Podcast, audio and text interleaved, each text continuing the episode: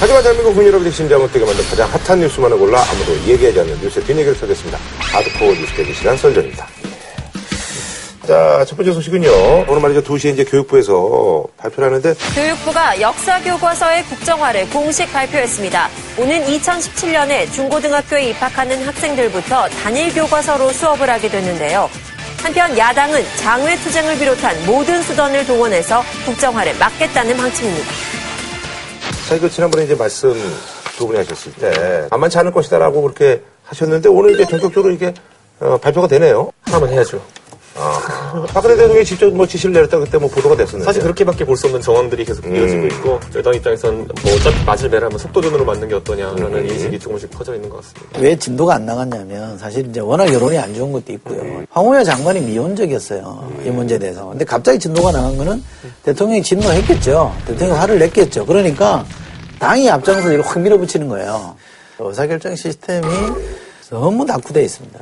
이게 후진국도 아니고 대통령이 고집 피우면 다 동의를 안 해도 이견을 갖고 있음에도 불구하고 무조건 따라가야 되는 이런 게 왕정도 아니고 이게 뭡니까? 이 사안에 대해 가지고는 아무래도 교육부가 총대를 메고 있는 상황이다 보니까 네. 오히려 여당 쪽에서는 그냥 폭탄 이렇게 넘기기 이렇게 하는 거 있잖아요. 그 가족 오락관 같은 데 보면 호박 폭탄 넘어오면은 빨리 넘기는 게 중요하거든요. 그러니까 이런 상황이지 뭐 적극 뒷받침하는 모양새는 또 아닙니다. 근데 이거는 뭐 어차피 교육부에서 이제 뭐 이제 시행령을 내리면 이제 뭐 따라갈 수밖에 없는 거죠. 행령도 아니고요. 네. 그냥 장관 고시입니다. 아, 잠깐 보시죠. 장관이 그냥 역사 교과서는 국정을 하겠습니다. 하면 끝나는 거예요. 교과서를 이제 학생들이 직접 받아보는 거는 2017년부터. 여당 입장에 속도전할 수밖에 없는 게 빨리 지금부터 해서 한 5개월 정도 걸려서 집필을 해놔야 그래야 1년 정도 검수 과정을 거쳐가지고 2017년에 투입할 수 있다 이런 계산이 나오는 거죠. 물리적으로 2017년이라는 계산을 이렇게 불가능해요.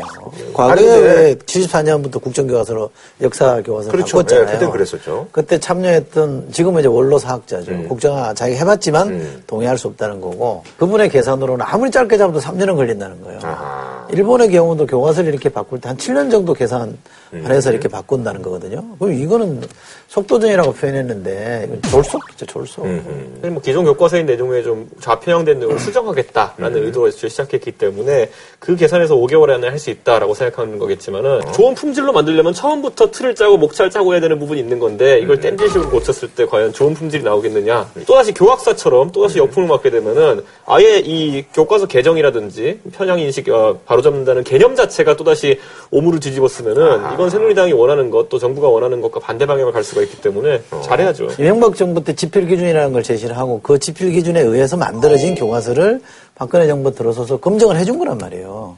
근데 이게 문제가 있다라고 얘기하면 검증을 부실하게 했든지 지필 기준을 잘못 설정했든지 둘 중에 하나 아닙니까? 지금 교과서가 반 대한민국 교과서라 그러면 지금까지 교육부는 뭐 했고 정부는 뭐 했냐요.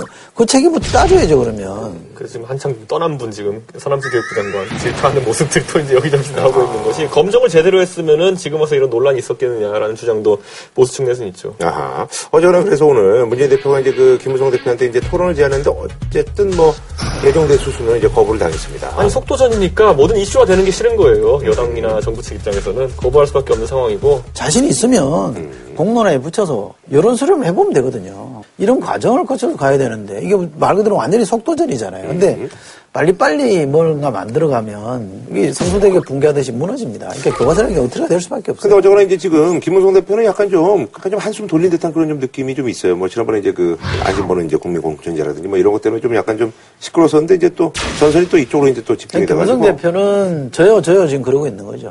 보세요 제가 얼마나 잘 뒷받침합니까? 그러니까 제가 앞장섭니다. 아, 이런 메시를 던져서 앞으로 저를 흔들지 마라 이런 사인을 두고, 주고 싶은. 네, 교과서 문제는 어쨌든 간에 이건 뭐 김무성 대표하고 이제 청와대 쪽하고는 큰 이렇게 이견이 없는 상황이잖아요.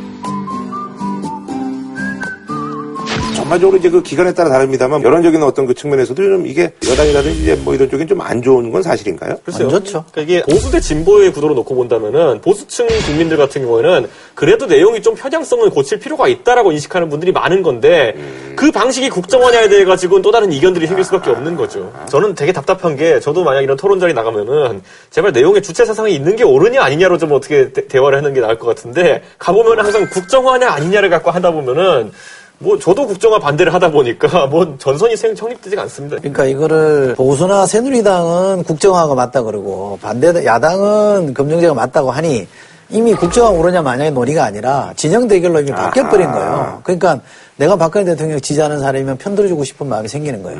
이미 이게 섞였거든요. 그러니까 객관적 여론조사라고 보기 좀 어려운 거고요. 아니 그나저나 근데 이게 앞으로 어떻게 될 것 같아요? 그뭐 법적으로 봤을 때 이게 뭐 이제 뭐 장관이 고시하면 끝이라고 하니까. 근데 야당 쪽에서는 어쨌든 뭐 이제 총력전을 펼친다고 하는데 뭐 특별히 뭐 이렇게 뭐 대응할 수 있는 그런 수단이라든지 이런 것들이 없죠. 그냥 여론전만 펼치는 거 아니겠어요? 끝났고 아까 제가 말씀드린 것처럼 여론전에 가는 이상 이제 국정교과서라는 말에 대한 부정적 인식 같은 경우는 여당이 확인했잖아요. 그러다 보니까 이제 브랜드 네이밍을 다르게 가져가는 거죠. 올바른 역사교과서로 이름을 붙여가지고 가기로 했다는데 부정여론 알고 가는 거예요. 그러니까. 정치 세력이 당분간 이 문제는 끌고 갈 겁니다. 왜냐하면 김무성 대표 보세요. 김무성 대표 본인의 존재감이 드러났잖아요.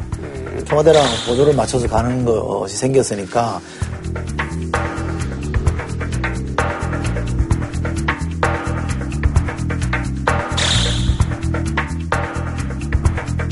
신박들이 흔들기가 좀 난감해졌어요. 그렇죠. 어, 김무성 대표한테 나쁘지 않은 지금 이슈가 등장을 한 거거든요. 야당도 야당대로 이거 가지고 지금 싸움을 여당과 세게 붙으니까 할만하다는 얘기인가요? 당내 잡음이 지금 묻혀버렸잖아요. 그러니까 김무성 대표나 문재인 대표는 이 전선이 이 역사 교과서 국정화 이슈가 나쁘지 않다고 판단하는 것 같아요. 언론 보도 보면 그런데 저는 야당에게는 그렇게 주문하고 싶은 게 뭐냐면 야당이 좀 역사 쿠데타라고 표현을 했잖아요. 제가 볼때 그는 민생 쿠데타입니다. 대통령이 모든 역량을 4대 개혁에 집중하자 그랬다는 거 아닙니까? 이 4대 개혁 이건 없는 거거든요. 그러니까 지금 우리가 먹고사니즘에 그러잖아요. 먹고사니즘에 대해서 승부를 봐야 되는데 대통령이 경제에서 아무런 성과를 지금 못 내고 있잖아요. 뭐 블랙 프라이데이인가 뭐니 하는데도 지금 뽑아먹고 나면 연초되면 또 돈 쓸 돈이 없어서 사람들이 안 쓸 거란 말이죠. 어, 그러면 이게 경제로서는 선거 치리가 난감하기 때문에 뭔가 좀 다른 전선으로 역사 문제 이런 걸로 전선을 치는 게 나쁘지 않다고 판단하는 거라고 보는데 야당은 이렇게 들어가면 저는 불리한 사람이라고 봐요. 그러니까 야당이 시민사회가 역사교과서 국정화 반대하는 운동으로 시민운동으로 이걸 전개하는 쪽으로 가게끔 내버려두고 지금 야당은 민생 문제 도대체 박근혜 정부 3년 동안 민생이 어떻게 됐냐 보통 사람들은 먹고 사는 살림이 좀 어떻게 되느냐를 갖고 따져야 되는데 다 이쪽으로 휩쓸려 가버리면 말리는 거라고 저는 봐요. 프레임 전쟁에서 지는 거예요. 근데 이런 것들이 사실 이제 뭐 내년 총선이라든지 이런 데 좀 영향이 있을까요? 그러니까 빨리 하려고 하는 거겠죠. 단기적으로는 선거 프로젝트에 의미가 있어요. 네. 이제 어차피 일정은 일정대로 진행될 겁니다. 네네. 그래가지고 장관 고시하고 나서 빠르게 진행될 텐데 나오는 교과서 품질이 문제예요. 항상 대한 역사라고 하면서 이렇게 말씀하시는 분들 보면은 뭔가 애매하게 그러니까 우파적인 역사관과 다른 좀 국민들의 지탄을 받는 역사관이 엮여 있는 경우가 있거든요. 예를 들어 뭐 식민지 근대화론이라든지 이런 것들이 엮여가지고 교과서에 들어가고 이런 경우가 있어서 그러니까 이번에 최대한 집필을 어떻게 공정하게 해내냐에 따라 가지고 국민들이 나중에 내년에 초판 나온 걸 보고 판단하겠죠. 그게 옳은 선택이었는지 아닌지 그거에 영향 집중해야죠. 네.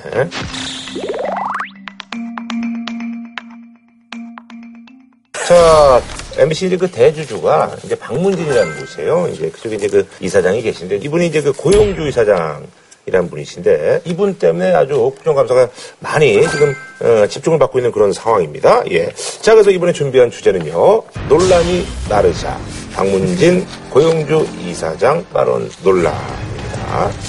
방문진은 방송문화진흥회를 네. 하는 건데 MBC의 대주주라고 보시면 그렇죠. 되고요. 예.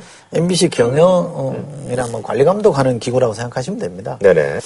자, 어쨌든 이제 이분이 이제 지금 이제 그 문재인 대표 측한테 이제 그 형사고발하고 이제 민사고발을 이제 당한 상황인데 그 문제가 된 발언을 일단 좀 소개를 해 주시죠. 예. 2013년 1월에 있었던 네. 이른바 애국 시민 사회 진영 신년 할애회 행사를 음. 했는데 거기서 문재인 후보는 공산주의자 저는 어, 문재인 후보도 이거는 그 공산주의자이고 이 사람이 대통령이 되면 우리나라는 적화되는 건 그야말로 시간 문제다. 뒤늦게 이게 알려졌어요. 음. 뒤늦게 알려지고 나서 동영상 이제 네, 돌면서요. 문재인 대표가 이제 형사고발하고 음. 뭐 명예훼손도 그렇던가요? 아무래도 이제 그, 그 박문진이라는 곳이 이제 그 피감 기관이다 보니까 이제 어, 요번에 이제 국정감사장에 이제 두 번 나오셨죠? 예, 두번 나오셨는데 그 두 번 나오실 때마다 이제 발언이 좀 이제 뭐 얘기가 좀 많이 좀 오가고 있습니다. 예. 아무래도 이분이 전에 해놓으신 말들이 많다 보니까 야당 의원님들이 이제 물어보시는 과정에서 박문진 이사장으로서의 자질 검증이 아니면 수행 검증보다도 이게 더 히트일 거라고 생각하신 게 맞는 것 같아요. 그래가지고 계속 질문을 합니다. 누구는 공산주의자나 누구는 공산주의자 하면서 그 질문만 거의 대여섯 명에 대해서 하잖아요. 하다 보면 이제 김문수, 이재호, 박정희 대통령까지 넣어가지고 하잖아요. 노무현 대통령께서는 공산주의자입니까? 저는 민중민주주의자라고 말씀드렸습니다. 변형된 공산주의자입니까? 예, 박정희 대통령은 했습니다. 공산주의자인데 전향했다 이렇게 말씀하셨죠. 예. 김문수 전 지사는 전향했다고 전향한 공산주의자다 예, 맞습니까? 예, 예, 맞습니다. 네. 자 이렇게 하시다 보니 지금 일베의 영웅이 되셨어요. 아, 그렇습니까? 자, 이런 거 보면서 진짜 이럴 줄 알았을까? 원래 박문진 이사장 선임할 때, 그 여당 측 추천을 할 때, 과연 이 정도로 그 경직된 역사관을 가졌을지. 왜냐, 우리 그 전까지 했던 발언들 뒤집고 청문회에선 그래도 좀 전향적인 발언하는 사람들 많이 봐왔거든요. 이분은 평소 하던 대로 하고 있어요. 이럴 줄 몰랐던 거죠. 야당이 이 문제에 대해서 지나치게 매달리는 건 전 잘못됐다고 봅니다. 그러니까 뭐 계속 말을 만들어서 물어보잖아요. 계속 이게 본인이 wording으로 full story, full wording을 한 게 아니고 만들어서 물어보면 네 대답하고 네 대답하고 이렇게 만들었단 말이에요.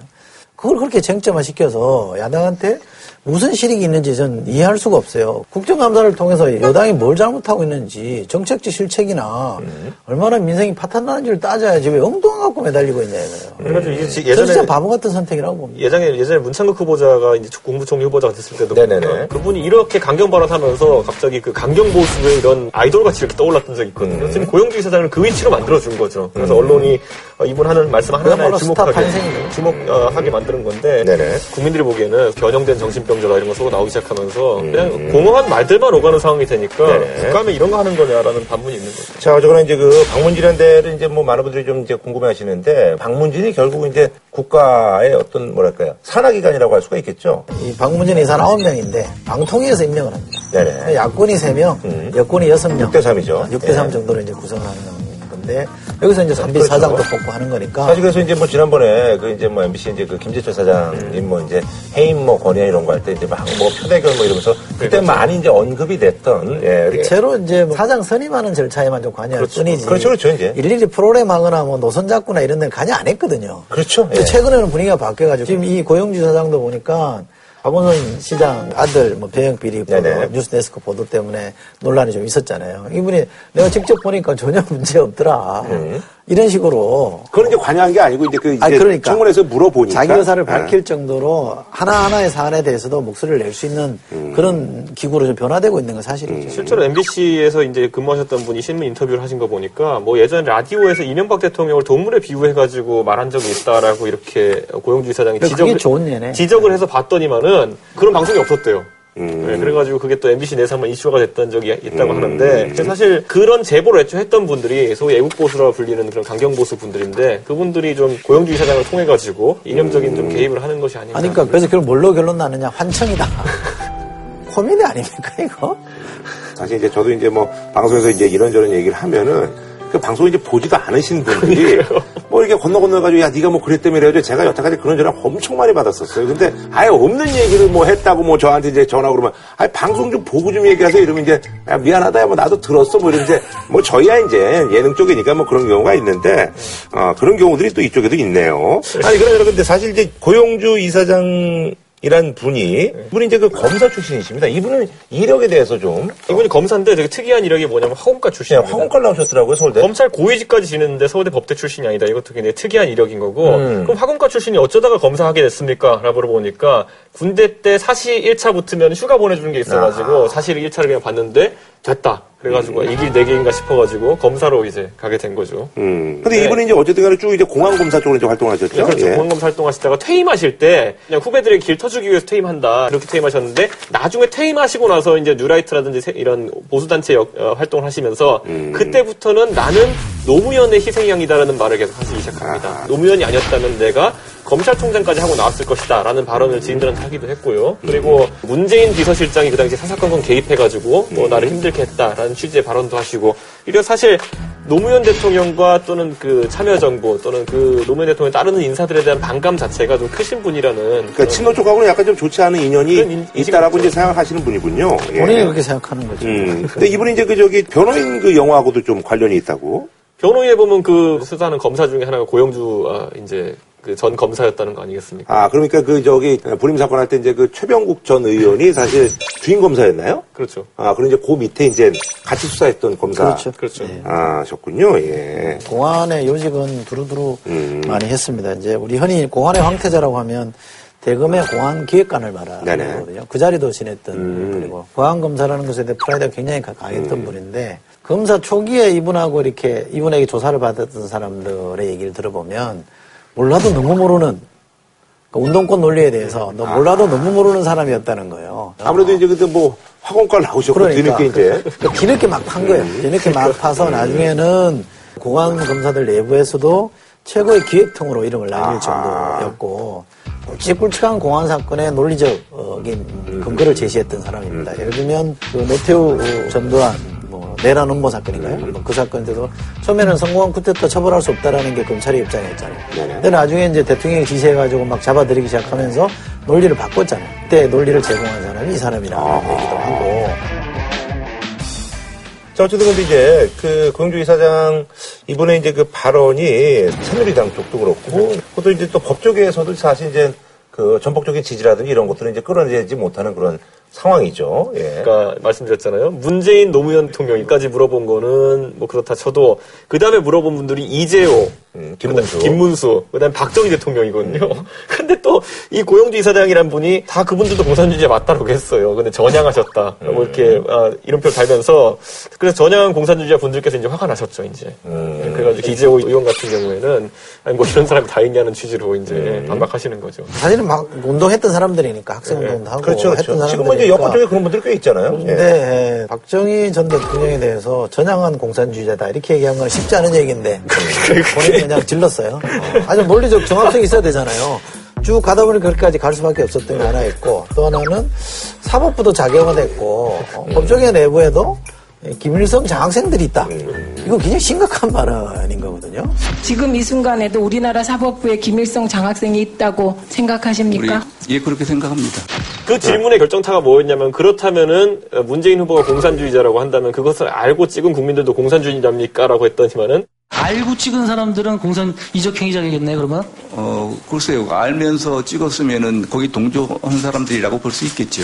48%에 가까운 국민들이 전부 다 공산주의자가 돼버렸어요. 또는 그에 동조한 세력이 돼버렸어요. 그러니까 너무 나 간 거죠. 너무 나 간 그러니까 그 본인이 올곧은 사람인 것처럼 이제 논리적 경직성을 가져가다 보니까 마지막엔 본인의 논리에 따라 가지고 국민의 48%가 공산주의자 또는 그에 동조한 세력이라고 말할 수밖에 없는 상황이 온 거죠. 그러니까 이게 서울지방 변호사회에서는 문제 제기를 했거든요. 문제 있다. 사퇴하는 게 맞다. 이렇게 얘기할 정도면 후배 법조인들한테도 지금 그렇게 신망을 얻고 있는 것 같지는 않아요. 그러나 이번 표현에 의하면 애국보수, 이 애국보수 진영에서는 전체를 지금 핸들하는 영어 표현하면 마스터 마인드 정도 돼요. 전체를 기획하고 움직이는 사람인데 이분이 관여하는 데가 거의 없습니다. 정교조 문제도 가입했죠. 통합진보장 문제도 가입. 그 다음에 사학 분쟁 조정위원회, 세월호 참사 특위 관여 안 한 데가 거의 없습니다. 드디어 이제 공영방송 쪽으로까지 예, 갔기 때문에 한국 현대사에서 큰 사건들이 이 만들어진 쪽에는 항상 계셨던 분이고 지금 대한민국 보수의 예, 정통성에 가장 이렇게 부합하는 사람은 김기춘 전 비서실장, 남재준 전 국정원장, 고영주 이사장 전 이런 분들이라고 보거든요. 묻지 마세요. 어, 아니, 엮어버리면 어떡해요, 그렇게. 아니 대한민국 보수가 저는 가장 이렇게 전형적인 모습을 띠는 분들이 이런 분들이라고 생각하고 강경 보수라고 이제 강경 보수. 김기춘 전 실장하고 고영주 이사장은 가까웠다는 거죠. 김기춘 실장 대 보수 성향의 시민단체 사람들이랑 같이 밥 먹었을 때도 이분이 끼었다고 할 정도고 또 다른 언론 보도에 의하면 상당히 내밀하게 김기춘 실장하고는 이렇게 조언도 하고 했다라는 게 나오거든요. 그러니까 저는 이런 분들이 한국 현대사를 움직인 보수의 전형적인 인물이라고 저는 생각해요. 실제로 이래서 이제 거- 결국에는 마지막 단계는 방송이다라고 판단하고 아까 말했던 그런 어떤 뒤에 보수를 움직이는 분들이 고용주 이사장을 사실상 어, 이사장으로 꽂아 넣었다라고 표현하는 분도 그렇게 있긴 해요. 봐야죠. 그러니까 방송을 통해서 문화에 대해 가지고 메스를 가하겠다라는 어, 취지일 수 있는데 그거는 아마 박근혜 정권이 지난 대선 과정에서 방송이 편향되어 있다는 말을 많이 했기 때문에 그에 대한 어, 조치가 아닌가 싶기도 합니다. 저는 이분은 주장에는 전혀 동의가 안 됩니다만 철실에 대해서는 동아일보나 이런 데 보도에 의하면 때마다 법무장관 이름에 물망이 올랐다는 거예요. 그럼 되게 이제 검증하겠습니다. 동해 주입세라는 거를 요청하잖아요. 근데 이분이 거부했다라는 걸로 지금 보도가 돼 있는데 그렇다면 어, 그런 자리에 가기 싫었다거나 아하. 아니면 뭐 청문회를 통과할 자신이 없었거나 그러니까 어떻게 보면 둘 이제 중뭐 안할 텐데 실세 뭐 지향주의자 이런 사람은 아니다라는 얘기인가요? 그러니까 이분은 아. 그 자리에 연연했다기보다는 시민사회에서 아. 보수나 우익의 가치를 지키는 쪽으로 본인의 역할을 정립했던 거예요. 음. 그런데 주장을 이렇게 좀 시대의 흐름에 맞게끔 이렇게 업데이트를 해야 되는데 음. 너무 이렇게 화석화된 것처럼 어느 시점에 딱 멈춰버린 것 같아요. 요즘 공안검사 출신들이 봐도 너무 철진한 논리를 주장한다 이렇게 보거든요. 그리고 이분은 어차피 역사적으로 또 재평가가 이루어진 그런 불임 사건에 대한 어떤 부분을 계속 지고 가고 있기 때문에 아마 청문회 이런 부분도 부담스러웠을 것이고 공직으로 나서는 것에 대해서 부담이 있을 겁니다. 음. 아니 근데 그러면 저기 여권 내부에서는 어때요 이번에 대한 평가가? 사실 김무성 대표 같은 경우에는 조심스럽죠. 청와대와 또 각을 세우긴 뭐하니까. 이분이 좀 답변 문제가 있는 것 같다. 그 말은 아까 제가 말했던 취지대로 이렇게 너무 경직되게 이렇게 발언을 하면서 야당의 질문 공세에 말릴 필요는 없는데 솔직히 그 상황에서 뭐 사람 하나하나 찝을 때마다 부적절한 질문인 것 같습니다 하고 넘어가도 되는 건데 이분은 자기 소신대로 다 답변했단 말이에요. 그러니까 이런 식의 어떤 처신의 문제가 있는 것이 아니냐라는 좀 주- 중간 정도에 위치해 있는 답변을 한 건데 실질적으로 여론은 알- 알고 있는 거죠. 여론이 안 좋구나라는 걸 파악하고 얘기하는 건데 그래도 사퇴해라 이런 말까지는 안 하는 것 같습니다. 예, 우리 우리 프로그램에 특파원이라고 그랬던가요 지난번에? 네네 김성태 의원. 김성태 의원은 공개적으로 부적절하다라고 얘기를 했고 박민식 의원 같은 아, 예, 경우도 그렇죠. 예, 맞아요. 상임위에서 너무한 거 아니냐 그렇게 디펜스 할 정도로 여권 내부에서도 이게 대세로 이번의 주장이 대체적인 합의를 얻고 있는 건 아니에요. 근데 예. 제가 이게 놀랐던 게 뭐냐면 이제 박지원 의원은 방송에서 한번 뵌 적이 있는데 고용주의 사장에서 어떻게 생각하십니까 그랬더니 이게 DJ는 빼줘가지고 고맙다고 해야 되나 뭐 이렇게 얘기할 정도로 이게 고용주의 사장이 전략적으로 친노만 노리고 이렇게 들어가는 측면이 있어요. 그래서 이게 오히려 소신이 아니면 정치적인 계산이냐라는 얘기에 대해서 저는 소신이라고 보는데요. 나쁜 관점에서 보자면 시대 흐름이랑 완전히 지금 따로 가고 있는 시대와의 불화를 스스로 자꾸 자초하고 있는 거니까 저는 개인적으로 좀 안타깝습니다. 네, 알겠습니다.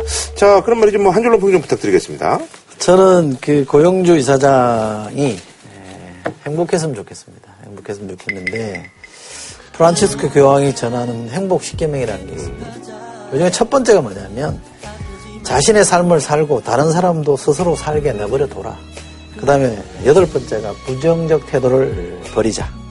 아홉 번째가 남을 개종시키려 하지 말고 남의 신념을 존중하자.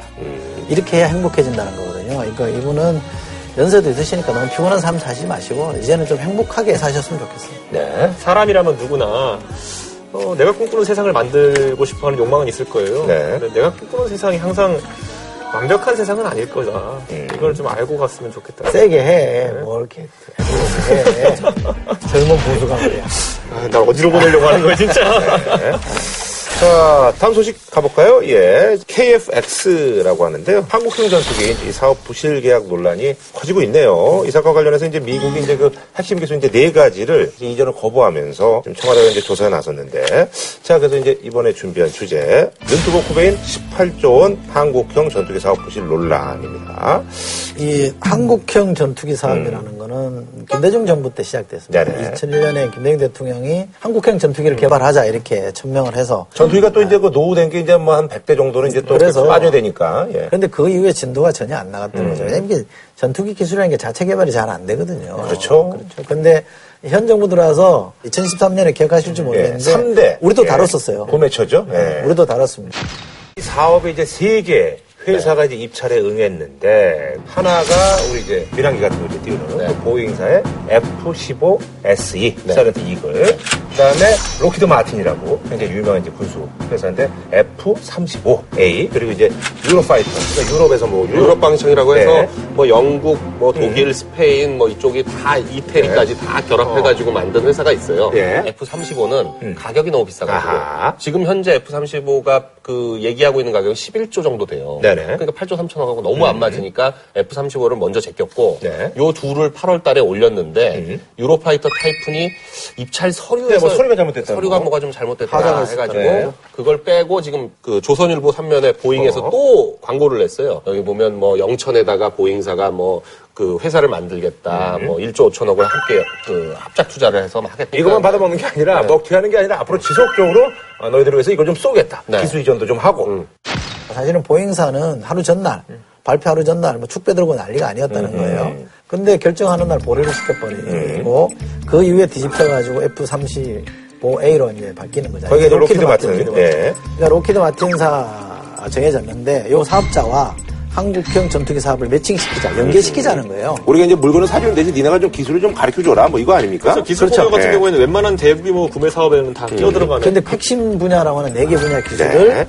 못 해주겠다고 어, 한 거예요. 네 개의 핵심 기술이 이제 뭔지 뭐 용어가 어려워가지고 제가 읽어드릴게요. 쏘고 뭐 이러는 것 같더라고. 레이더. 예. 탐지 기능. 능동 전자 주사식 위상 배열 레이더. 응.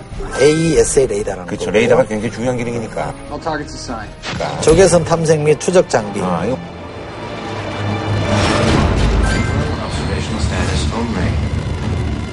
전자 광학 표적 추적 장비. 어.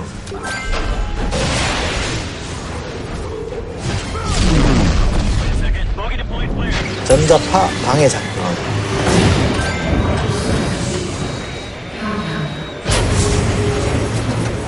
요거 네 가지를 말하는 거. 아니 근데 있잖아요. 그 보잉사의 전투기를 이제 살 때는 이제 그 핵심 기술 네. 그쪽에서 그걸 준다고 그랬었나요? 보잉사는 준다 보잉사는 여러 그랬어요. 가지 준다고 했었죠. 근데 이제 그 스텔스 기능 이런 것들이 그쪽이 좀 딸리나요? 그렇죠. 보잉사 같은 경우는 지금 F-15SE라고 네. 제시했던 기종 자체가 우리나라도 지금 F-15K 전투기가 있잖아요. 음. 그 F-15K 전투기에 조금 고친 거예요. 아하. 보통 스텔스 기능을 완성하기 위해서 들어가야 되는 기술 몇 가지가 있는데 우선 그 스텔스 전투기 보면 각진 모양, 납작한 음. 모양 뭐 이런 게 있잖아요. 그 스텔스 형상을 갖춘 전투기를 하는 게 중요하고 그리고 도료를 발라야 돼요. 페인트 네, 맞아요. 같은 걸 잘 네. 발라가지고 흡수하는 형태로 해야 되는 것도 있고 그리고 그 미사일을 밖에 주렁주렁 달고 다니면 안 돼요. 그렇죠. 내부 무장창을 확보해야지 이 세 가지가 돼야지 스텔스가 되는 건데 F-15는 다 했는데 그 형상 자체는 원래 비행기 형상 그대로인 거예요. 그러다 보니까 스텔스가 제한적인 스텔스다 보니까 음. 그러니까 이 이왕 사는 거면 좀 이제 뭐 물건 사는 거는 이제 그게 맞는 거 같긴 한데. 좋은 거 사야 되는 거고 네. 그런데 이제 보통 어느 나라 공군이든지 세 가지로 놓고 이제 보는데 음. high middle로 이렇게 놓고 하는데 우리는 high는 F-35로 가가지고 사오기로 하고 음.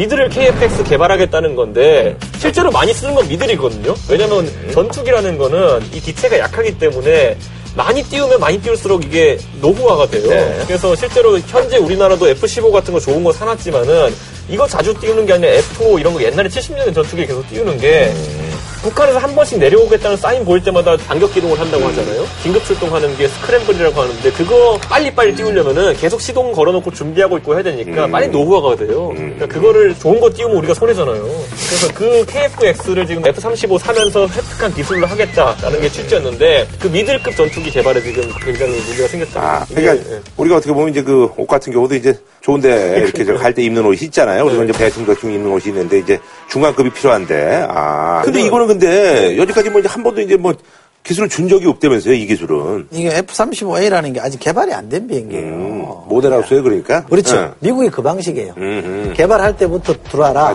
돈, 돈을 내라. 그렇지. 아, 아. 들어오면 이게 단가가 떠, 이렇게 떨어지는 거죠. 아. 자기들은 돈이 덜 들어가는 거니까. 그 방식이거든요. 그러니까 우리한테 좀 기술이 좀 다오. 아. 이거란 말이에요.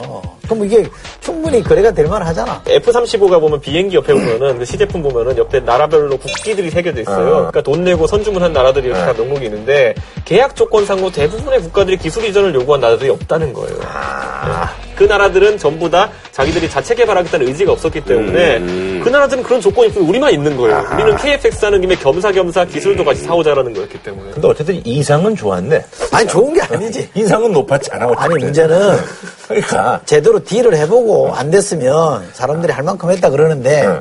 처음부터 오판하고 그걸 준다고 철석같이 믿고 있었다는 거 아니에요. 그동안 근데 그거 왜- 우리만 그렇게 느낀 거예요? 아니면은 그쪽은 전혀 뭐 사실 뭐 생각도 없었는데 우리만 그냥 이렇게 우리만 오버한 거죠. 아, 고려를 해보겠다. 아니 그거는 원래 네. 이제 미국 정부가 허가해줘야 되는 네. 상황인데 로키드 마틴 사는 거 우리가 그럼 미국 정부한테 요청해보겠다라고까지 얘기를 한 거예요. 그런데 당시에도 계약 체결 전후 당시에도 이미 전문가들은 그거는 미국이 허가 안 해줍니다. 불어 품목에 들어가 있는데 그렇게 느슨하게 해서는 안 됩니다. 그거 안 해주면 구매 안 한다는 쪽으로 우리가 배수지를 쳐야 됩니다라는 조언을 수없이 했다는 거예요. 그런데 묵살됐다는 거거든요. 그리고 이제 이번에 국감 때 문제가 되니까 청와대가 나서서 무슨 일이냐라 그러고 나선 거니까 보는 사람들이 코미디 하냐 이러는 거예요. 이렇게 생각할 수 있는 게 박근혜 정부가 한미 동맹이 갖고 있던 신뢰라는 것 자체가 굉장히 강했던 거죠. 한미 동맹은 이 정도 기술 이전을 허용할 정도로 굳건해라고 생각하고 있었고 그 자신감 바탕으로 뭐 대중국 외교도 하고 이렇게 했던 건데 일각에서는 이번에 확인된 게 아, 실제로 우리가 지금까지 하던 어떤 외교적인 행보 같은 것들을 미국이 탐탁치 않게 보던 거 아니냐 이 정도 분석이 있었던 거겠죠. 아마. 그러니까 이게 왜 이제 사람들이 뭐라고 그럴 수밖에 없냐면 처음에 F-35가 아니었잖아요.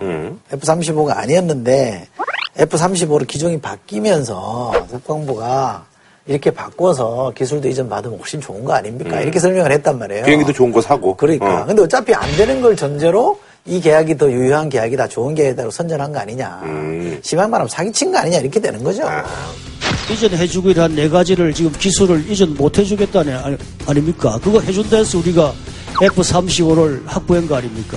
미국이 계약을 위반하는 것입니까? 우리 군이 국민을 속인 것입니까? 그래서 당시 이제 국방장관이었던 네. 지금 이제 뭐 청와대 어떤 실세 중에 실세죠. 김관진 이제 안보실장한테 이제 이게 좀 화살이 좀 가는 분위기예요. 예. 사실 뭐 기술 이전 거부 사실을 김 실장이 또 그리고 보고를 언제 받았느냐 음흠. 이것도 문제가 되겠죠. 이번에 2015년 4월에 기술 이전이 안 된다는 확정 통보를 받고 난 다음에 미국에서 이제 통보 네. 받았죠. 그것이 김 실장까지 올라갔느냐 또는 김 실장한테 올라가서 그게 대통령에게까지 보고됐느냐 이게 또 한번 청와대는 소통 체계에 대해 가지고 사람들이 지적하겠죠. 그게 말이 안 되는 얘기지. 아니, 한국 기형 전투 개발에 18조 들어가는 사업이고, 미국 F-35A 사는데, 그건 8조 가까이 돈이 들어가는데, 그걸 청와대도 제대로 보고를 안 한다? 그건 설득력이 없네. 그러니까 그게- 그게- 대한민국 관료 시스템이 안 그게 그래요. 방사청에서 잘렸는지 김관진 실장이 보고를 안 했는지에 따라 가지고 책임질 사람이 달라지겠죠. 근데 방사 중에서는 보고를 했다는 거 아니에요? 했다는 거죠. 뭐 48일 이후인가 보고를 했다는 거죠. 어, 6월 달에. 네. 그렇죠. 어. 민정수석실에서는 지금 그럼 뭘 조사를 한다는 거예요? 그러니까 이 이제 소위 말해서 보고 과정이라든 이런 것들을 조사하겠다는 얘기예요? 그렇죠. 언제 이걸 알고 통보 받았느냐, 청와대 아하. 통보했느냐 이걸 아하. 갖고 따지는 건데 제가 봤을 땐 모든 과정에서 다 알고 있지 않았을까요? 설마 이런 것들이 보고가 됐을 때 18조짜리 사업은 내가 안고 가겠다고 생각하는 사람이 어디 있겠어요? 아니, 그러니까 이거는. 보고만 하면 내 책임이 사라지는 건데. 그렇죠. 그러니까 이거는 저 청와대가 나선 거에 대한 설득력이 별로 없고요. 예. 이제 이번에 국정감사 되기 전에 새정치민주연합 백bun기 의원이라고 있어요. 음, 그분이 7월 달인가 자료를 이제 방위사업청으로 받았는데 그때 이미 음. 4월에 안 된다고 통보가 왔다라는 적시가 돼 있었다는 거예요. 그러면 야당 국회의원한테 나갈 정도면 청와대가 몰랐을 수가 없는 거거든요.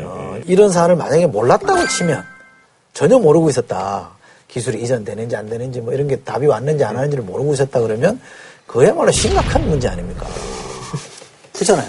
근데 4월 달에 기술 이전이 안 된다고 해서 우리가 또 그 물건을 안 살 수도 없는 거 아니에요? 그러니까 아니, K, 안살 수도 KFX, 개발하겠다고 한 거는 상수인데 K, F5 전투기 뭐 제공호라고 우리가 하는 거 같은 네네. 경우에는 이미 3, 40년 썼기 때문에 네. 계속 안타깝지만 추락사고 발생하고 그렇죠, 이러고 있잖아요. 그렇죠. 네. 그래서 지금 이 결정 시점을 그냥 늦출 수도 없는 상황이었어요. 이 시기를 늦출 수 없는 상황에서 로키드 마틴이 오히려 너무 배짱을 부린 거 아니야 지금 이런 얘기도 나오는 거죠. 그러니까 너무 협상을 하는 자세가 아니라 내주고 덤볐다 그래야 되나? 처음에 우리가 KFX랑 이 FX 차세대 차기 전투기랑 연결할 때 기술 이전으로 우리가 뽑은 항목이 51개였다는 거예요. 근데 이거를 42개로 줄이고 실제로 로키드 마틴이랑 협상 과정에서 그중에 25건으로 그러니까요. 준비됐다는 거예요. 그래서 네 개는 죽었다 깨나도 못 준다는 거 아니에요? 아니, 그, 그 중에 4개가 들어있었던 거예요. 그럼 처음부터 중간중간 탈락했잖아요.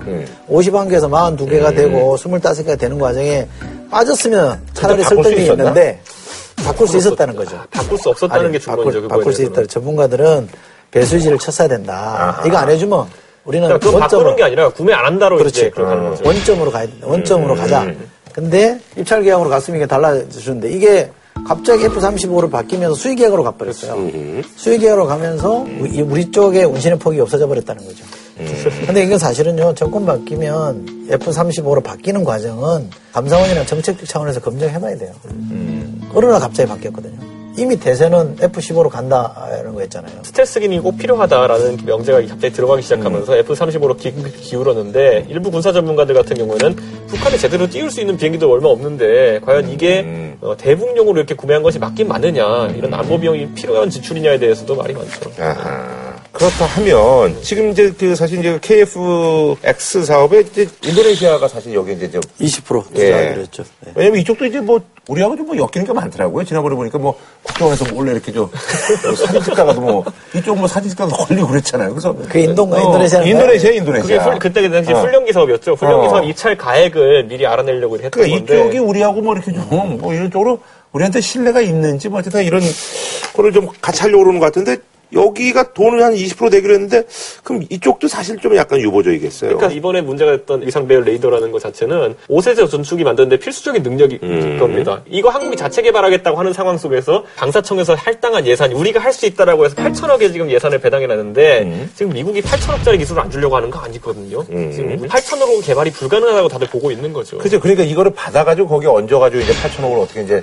마무리 지려고 그러는데 이제 그게 안 된다는 얘기인데 아, 그러다 보니까 아, 많은 전문가들은 이번에 대통령 미국 가셨잖아요. 음. 미- 미국에서 협상 이뤄내지 못하면은 아마 인도네시아는 발 뺄 것이다. 아. 이렇게 왜냐 전투기 안 나올 가능성이 높으니까 AESA 레이더가 없는 상황에서는 음. 이거 비슷한 상황이 뭐였냐면 과거에 K2 전차, 흑표 전차 개발하는 과정에서 엔진이랑 변속기 결합된 그 power pack을 우리가 자체 개발하겠다고 했다가 자체 개발 못 해가지고 독일제를 사가지고 붙였던 이런 경험도 있기 때문에 근데 또 이 방산이라는 게 또 특이해가지고 외국제 렌진을 가서 사다 붙이면은 우리가 수출을 못해요.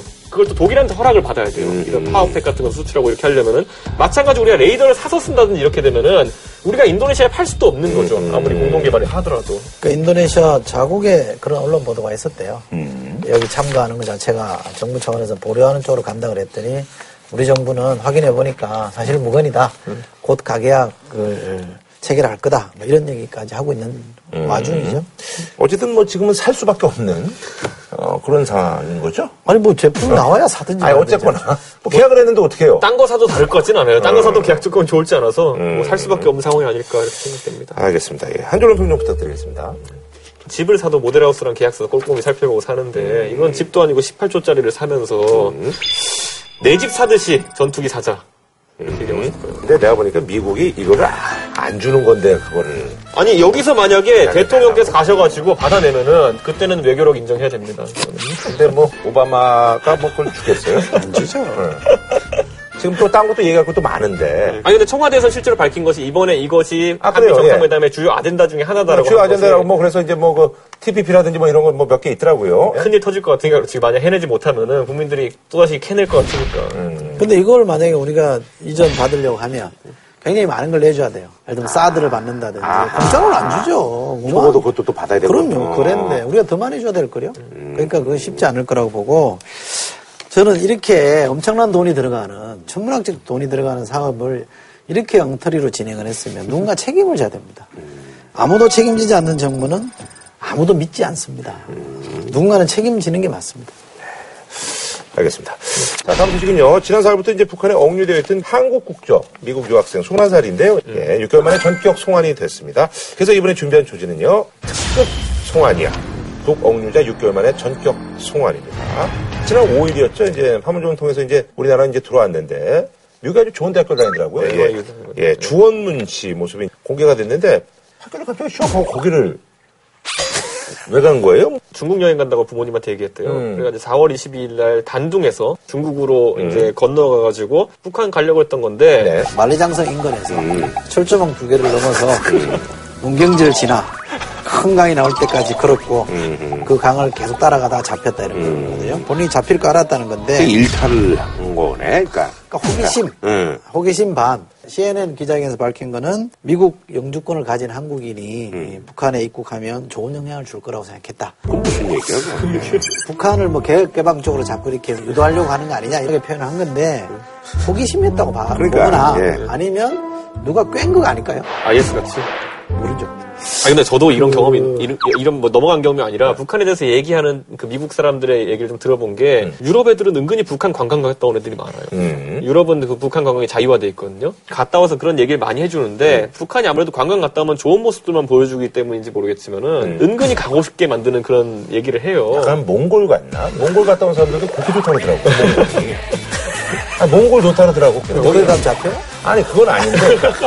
실제로 어느 뭐, 정도였냐면 제, 제 그럴 수도 있겠죠, 뭐. 제 기숙사 사감이 아일랜드 출신 애였는데 걔는 북한 갔다 온 다음에 거기 인삼이 너무 좋다고 아하. 꾸준히 그 홍콩에 있는 우리 민족끼리 상점인가 거기서 이베이로 인삼을 시켜 먹었어요. 그러니까 그런 걸 보다 보면은 나도 갈 수 있다는 생각도 한 번 했거든요. 음, 음. 그런데 이 미국 애들 같은 경우에는 비슷하게 쿠바 같은 경우도 미국인이 원래 입국이 안 됐었어요. 음. 근데 몰래 몰래 가요. 음. 어떻게 가냐면은 딴 나라 가가지고 쿠바로 입국한다 그러면은 쿠바에서 여권만 확인하고 입국 도장을 안 찍어줘요. 음. 그렇게 하기 때문에 쿠바에 갔다 왔다는 사실을 미국 당국에는 모르게 음. 들어갈 수 있게 쿠바가 해주거든요. 음. 그러니까 사실 북한도 그렇게 갔다 올 수 있나라고 생각하는 미국 애들이 좀 있어요. 음. 갔다 온 사람한테 얘기를 들은 게 있거나. 네, 그러니까요. 하여간 뭔가 동기는 있었을 거예요. 음, 그래요. 5월 2일에 조선중앙통신에 갑자기 나온 게 한국 사람이 넘어오려다가 수비대에 잡혔다 이렇게 나오면서 정부가 이제 석방하라고 하는 거죠. 우리 국민이가 석방해라 하는데 북측에서 뭐 범죄자다 이러면 송환 안 시켰었는데 갑자기 10월 2일에 송환시키겠다고 결정한 거죠. 음. 국정원에서 이제 뭐 조사를 하겠죠? 합니다. 했고요. 검찰이 불구속 기소하는 방안을 검토 음. 중이라고 하니까 영주권자라는 점도 아마 고려 했겠죠. 근데 그런 것도 있는데 이것 때문에 아마 풀려난 것 같아요. 뭐. 9월 25일 날 했던 그 기자회견에서 서방에서 떠드는 것처럼 이 나라가 뭐 인권 아니, 문제라든지 뭐 다른 억류된 사람들도 다 기자회견에서 그런 얘기 했어요. 호갑 정치를 찾아볼 수 없었다. 그냥 나이도 어리고 뭐 거기서 특별한 이상한 짓을 안 했나 봐요. 그렇죠. 예. 간첩 혐의로 잡힌 분들 같은 경우에는 북한에서 고문도 하고 이렇게 많이 했다고 음. 해요. 이분 같은 경우에는 애초에 북한이 보기에도 일탈로. 일탈로 넘어온 거다 이렇게 느낌이 들었던지 그냥 뭐 어떤 이런 위해를 가하지 않고 않고 그러니까 그냥 좋은 이미지 갖고 돌아온 것 같습니다. 얘 뭐냐 그거 막 따져봤더니 근데 그냥 이상하게 넘어온 놈이야 그냥 가 이런 거지 근데 얘기해보면 또 알죠.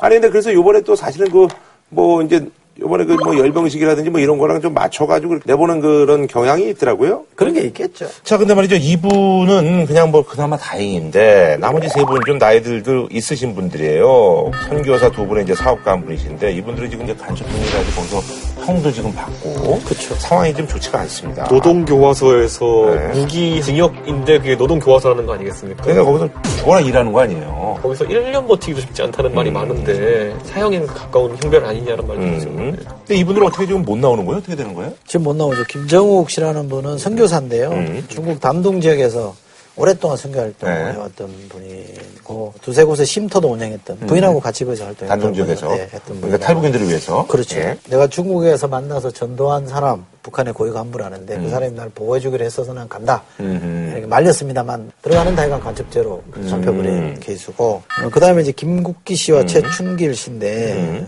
국정원 요원이다 뭐 이렇게 지금 저쪽에서 난리를 피우고 있는 모양인데 근데 지금 이분들이 보니까 뭐 이제 위해를 가해서 그런지 모르지만 자신들의 그 어떤 간첩 혐의를 인정을 했다고. 인정 안 하면 어차피 계속 고문하고 이랬을 테니까요. 음. 이게 좀 풀려날 가능성이 좀 있어요? 남북 관계가 좀 이렇게 유화적 국면으로 들어가면 이분들도 좀 풀려날 수 있겠죠.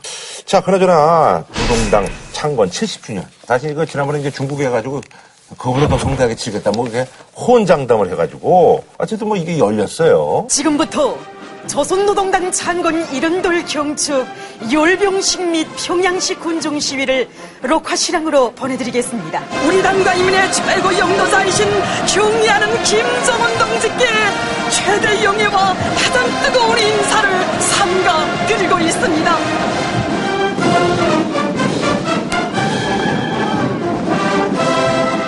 돈을 전 국민한테 줬다 그러더라고요.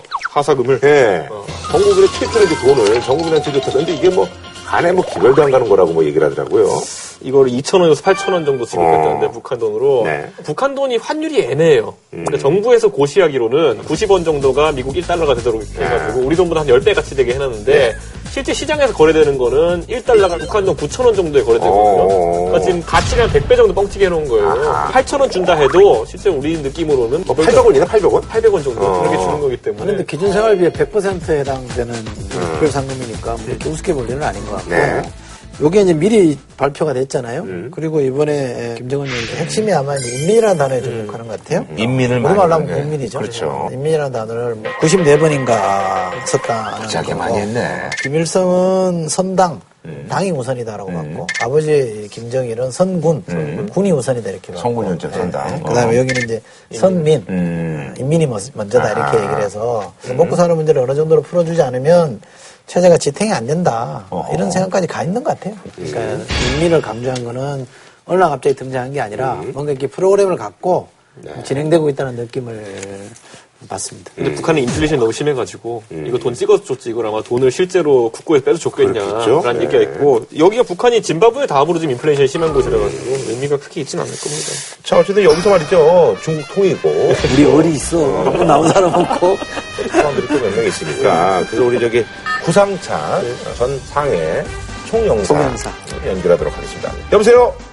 아, 안녕하십니까. 구상찬입니다. 여보세요? 아, 안녕하십니까. 구상찬입니다. 중국의 전승절에 대해서 저희 방송에 나오셔가지고 많은 얘기를 해주셨는데, 요번에 이제 또 북한이 또 노동당 창건 70주년 그 행사를 아주 대대적으로 했는데, 그거 어떻게 보셨어요? 그 규모라든지 네네. 뭐 이런 것들이 저 중국을 따라가려고 하는 노력이 많이 보이더만요. 네네네. 김정일의 연설 스타일은 3년 전에 태양절 때, 그 네네. 김일성 생일 100주년 때 처음으로 이제 김정은이 그 대규모 군정대회에서 그렇죠, 연설했거든요. 오늘 우리는 크나큰 민족적 긍지와 자부심을 안고 그때는 뭐 원고를 그냥 앞도 못 쳐다보고 그냥 줄줄 읽어만 내려갔던 수준이었는데 이번에 보니까 벌써 목소리 자신감이 붙었고. 우리 혁명이 오늘까지 침체와 답보를 모르고 약동하는 생기와 활력이 넘쳐 줄기차게 전진하고 있는 것은 당을 따라 언제나 곧바로 나아가는 전군 만마와도 같은 강철의 청년 대우가 있기 때문입니다.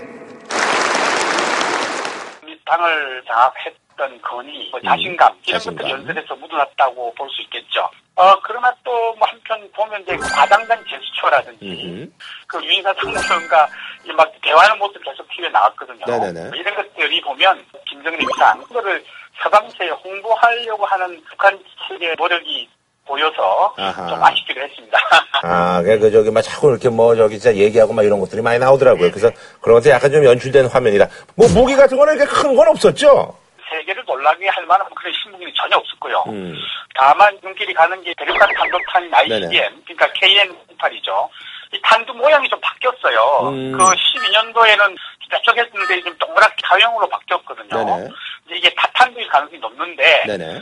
핵탄두를 소형화시켰다는 정보는 아직 없습니다. 그래서 이제 북한이 연구 개발 중인 것으로 보이고요. 음. 무기 중에 눈에 띄는 것은 이제 300mm 방사포 정도인데 네네. 이건 이제 뭐 서울 넘어가서 우리 군 수뇌부가 모여 있는 데가 계룡대지 않습니까? 네네네. 또 거기까지만 날아가지 않겠냐는 우려도 있고요.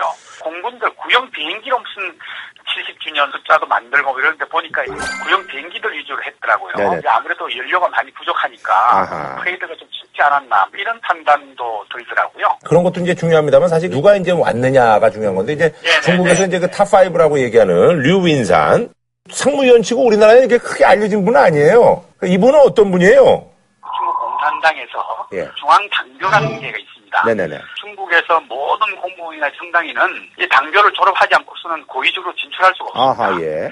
이 당교에서 소위 그 정치 사상과 선전을 교육시키는 아주 핵심 책임자죠. 아하. 아주 중요한 직책을 맡고 있죠. 음흠. 근데 보니까 그 옆에 그 올해 네네. 90세 되는 김기남을 옆에 세워놨더라고요. 이 김기남은 조선노동당의 이제 선전 선동 비서예요. 김정은은 이제 나이도 어리고 좀 모자랄 음. 테니까 북한에서 가장 선전 선술에 뛰어난 김기남 비서를 그 옆에 세워놓은 걸로 봐서 윤산에 대한 대접을 많이 하지 않았나 뭐 이렇게 생각이 듭니다. 저희가 뭐 물어볼 것까지 다 해주셔가지고 역시 뭐 우리 뭐 대표적인 또 중국 통일시자 정치권의 입당가답게 우리 언론에서 지금 간과하고 있는 것이 아주 중요한 분이 다 그 수행을 했어요, 류인산을. 어 어, 이를테면 우리로 치면 이제 국수 부의장급입니다. 네네네 어, 왕제의 그 대일라 부장, 네 직전에 평양 대사를 역임한 유용차의 중령부 일부장 예, 이런 예, 예. 분들이 따라갔으면 중국에서는 많은 최고위급을 다 보내서 굉장히 아하. 중요한 어, 역할을 하지 않았나 이렇게 생각합니다. 북한의 경제 지원도 유인산이 약속이지. 않았을까, 약속이지 않을까 예. 이렇게 보입니다.